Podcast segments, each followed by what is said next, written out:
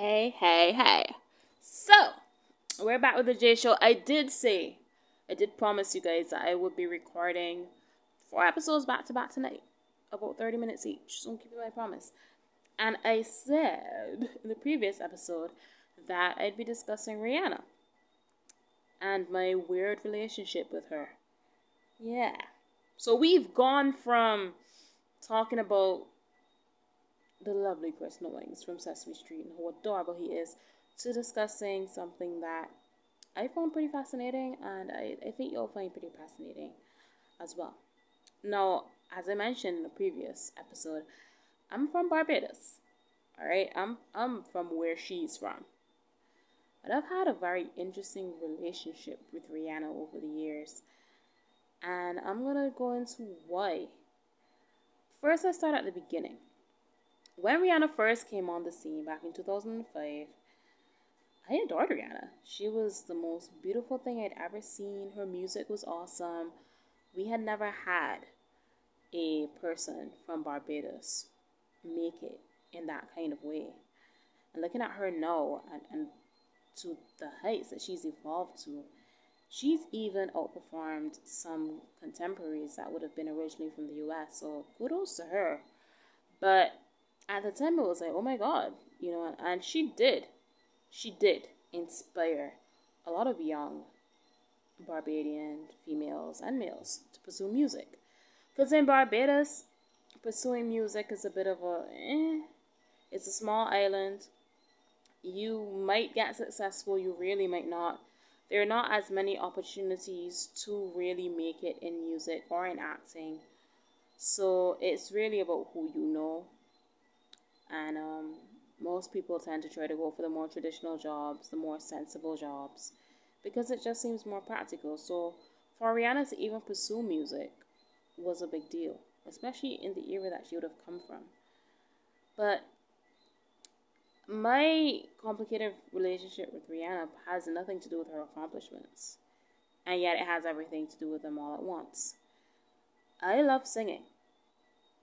I love to sing. I've never had the confidence to pursue a singing career. And I don't think that I will pursue a singing career even up to now because, you know, in these times, in this climate, it just doesn't seem very practical for me to pursue a singing career. But I love singing. I think I have a fairly reasonable voice. And um, I love the arts. As I got older, as I grew up, as I was going through the processes of puberty and stuff, I had a lot of issues with my self confidence. This was around the time that I started to become a Chris Brown fan as well. And I was legitimately threatened by Rihanna, by what she represented. She was beautiful, she was attractive, she was talented, she was super successful. And that intimidated me to no end. And um, I think sometimes it still does. It probably still does. It matters where she's from Barbados. So that means that if she's worshipped in the US, she's even more worshipped here. It's like you can't say anything bad or any constructive critique without people thinking that you're crying her down. And even up to this day, I mean, I'm using her as a launching pad into a deeper conversation this episode isn't going to be as fun as the one I did prior, but it's going to talk on some touch on some pretty important things that as young black females we live with every day. She was pretty, she was talented, she was better than me in every way, and I have to say, my jealousy of Rihanna could be expanded into my jealousy of girls who are pretty. Now, I know you can't see my face in this podcast, but um, I have features that people would consider conventionally okay. I am a solid 5 to 6. I am pretty average looking. I'm short. Currently, I'm pretty hairy because, you know, white shave. Whoop whoop. I'm comfortable with hairiness from time to time. I, uh, I'm curvaceous. I have some pretty thick thighs, hips, breasts. You know, I am a curvaceous female and I'm kind of short. So I would fall under the category of cute. Um, I am trying to adult. I don't know where that puts me on the scale of success, but I'm trying to adult. I've had jobs, I've done certain things, I've been to school. Um, I'm pretty average all around. I'm pretty average. So I've always felt an intimidation by girls who are just beautiful, girls who are just talented, girls who are just doing the thing, you know. I guess, I guess because it pointed to insecurities within me. You know, I couldn't feel comfortable around them. And it's weird because I started off as a Rihanna fan. But when I got older, I became a Chris Brown fan. And we all know what happened. We're not going to rehash that and rehash that. And I'm still a Chris Brown fan. And I'm going to admit, I am Team Breezy. Okay? I'm a very big fan of Chris Brown up to this day. I don't condone what he did. I don't I don't condone his bad behavior. But I'm a fan of the music and I've just connected with him as a person. But it's interesting that I connected to him on such a deep level when it all went down. It's like it was easier to digest Chris Brown because he's male, because he's a guy, because part of me knew that he was way older than me and there was no way we would ever be able to date. And he was just approachable in my mind. And given the fact that he's pretty nice to fans, that was an accurate assumption. And in the time frame of 2006 7, when my love of Chris began to develop, he was seen as a pretty nice guy, pretty approachable guy. He was very popular. With You was burning up the charts. Forever came out and was a smash hit. Um, Run It, like he was just everywhere. Everyone loved him. Yes, there was a time when Chris Brown was loved by everyone, and that's why his fall from grace hit so hard because when he landed, he was very well liked. He was a likable guy, um, and I felt it felt easier. Um, I went to the Alleyne School. Woo woo. If you're an international listener, assuming you even have listeners, ha ha ha, you wouldn't necessarily know where that even is, but it's a wonderful secondary school in, in Belleplaine, St. Andrew, in the island of Barbados, and it, Alice Sibi. It's, it's a fantastic institution, over 200 years old. And I must admit, when I first went, to Alleyne, it was hard for me to make friends, especially with females, because I was kind of awkward. Like in primary school, my socialization or my way of being social was awkward. And so when I went into Alleyne, it was even more awkward. And I wanted to fit in with the girls. I wanted to be a part of the crew. I wanted to be in the popular crowd. That didn't work out. The first friends I ever made at Alleyne were guys guys that you would deem quote unquote nerdy guys, but guys, it, it was males, it was guys that gave me companionship. And this is probably why I have such a nuanced look on black males because many times where black females failed me, young black males were there to pick up the slack. And I'm not kidding. Um, that's how my life story has been in some cases. So it took a long time for me to develop some female friends and stuff, and I did. I do have some female best friends, and I have friends who are female, I have friends who are male. But I don't think that I've really processed that yet, like that jealousy yet. Which is why, as fantastic as Rihanna might be, I still cringe a bit when I hear about her. And I know it's not her fault. She's a lovely girl. But I cringe there's a discomfort. There is a a visceral reaction that I get. And it's nothing to do with her, but everything to do with me and my own insecurities. And I'm trying to process that. Why am I like that? Like, I need to let it go. Um, I'm gonna honestly say though, even if I wasn't developing that envy or whatever, I would still prefer Chris Brown's music over Rihanna's music just due to my taste in music and the fact that to me over the years her voice just became a bit more annoying to me personally. And as I said, this is uncut and unfiltered, so I'm giving you my honest opinion. Her voice became a bit more annoying to me over the years when she first started off. Because I've listened to her albums, don't get me wrong, I've listened to her albums, and her first couple of albums I loved. But as time went on, I just I just didn't connect to the music as much anymore. And it turns out that neither did she. I love Rihanna the businesswoman. Rihanna the businesswoman gives me hope. Rihanna the philanthropist inspires me. Rihanna the person is pretty dope. She's pretty cool. Rihanna the, Rihanna the musician, I am not hyped for. And for Chris Brown, Chris Brown, the person, is a pretty messed up guy, but a pretty cool guy. Um, I love his music. Love his music. I've listened to all of his albums. I could play Chris Brown songs all day long.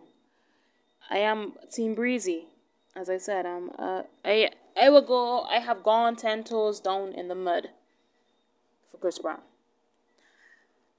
Um. So there's that on that in terms of that. but there is a new rapper called Saweetie, and Saweetie kind of reminds me of Rihanna. And there's no surprise since she's heavily inspired by Rihanna, but I do not feel intimidated by Saweetie. I'm wondering if this is just personal growth or if it's the fact that she isn't from Barbados. Because I also don't feel this way about Mariah Carey, about Beyonce, about any other artists that just originate in the US, I think it's the fact that Rihanna hit so close to home on every single level that created such a reaction for me personally. Because I love Saweetie. I am Team Breezy. And I'm also Icy Gang. Icy. I like her. I like what she represents. I think she makes fun, cool music. She's not a Meg. Okay, she's not a Meg the Stallion but she's still cool in her own right. And I think that Saweetie will be around for a long time. Um, she just has to find her lane. She has to find her voice. She has to find her footing. Um, I think she's trying too hard to be in competition with Meg. I think her label is pushing her heavily to get a number one hit, which she may or may not receive. Um, but overall, her branding is fantastic. I'm really into the branding. I really like her vibe because I love music from the early 2000s um, and that era. I listened to nothing but like Chris Brown, B2K, Mario, Ne-Yo, and I love R&B. So I love that vibe. And Saweetie reminds me of that vibe, but in the modern day. So I love Saweetie. I love the fact that she's going with this whole college thing. I love the fact that she's fun, carefree, and unproblematic. I I like her. I like I've watched her lives. I like her personality. And she is also very attractive. But she doesn't come from my country. I guess that's what it is. Like it's more of a detachment, perhaps. But I love her. I I want to tap, tap, tap in. and speaking of tap in, um, the tap in remix. I actually like the tap in remix. I I've heard a lot of people tear it apart, but I understand what they were trying to do. I understand the vision. I like it. I get the vibe. I get the the madness behind it. That's actually genius. I I like it. I like it. I do. I do. Speaking of Saweetie, um, Meg the Stallion. I like Meg. Meg is cool. But I think me being Christian, even though I shouldn't be listening to either Saweetie or Meg due to the lyrical content, but you know, I'm I'm I'm trying to work out my salvation every day. and I'm not perfect. But um I think what it is with Meg for me is the fact that I prefer a less quote unquote aggressive personality. And I know Meg isn't aggressive. And it is sad that the whole persona of her being aggressive is what worked against her in such a perilous time as her being shot. And and let's segue into that for a bit. We I've already talked about Chris Brown and I've talked about Rihanna. So let's let's just go there. Let's just go there. What happened to Meg the Stallion is 10 times worse, in my opinion, than what happened to Rihanna in that car. I know that the face injuries Rihanna had looked worse, but Chris Brown did not pull a gun out on Rihanna.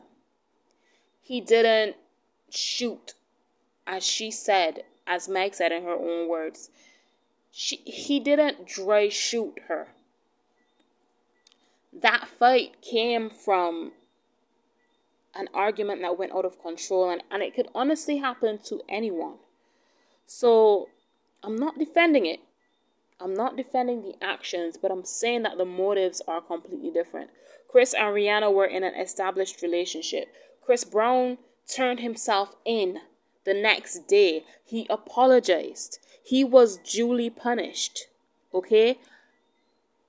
Meg covered up for Tory, which was her mistake. But listening to her live, I understand why. And I am on the side of Meg the Stallion a hundred percent. I am.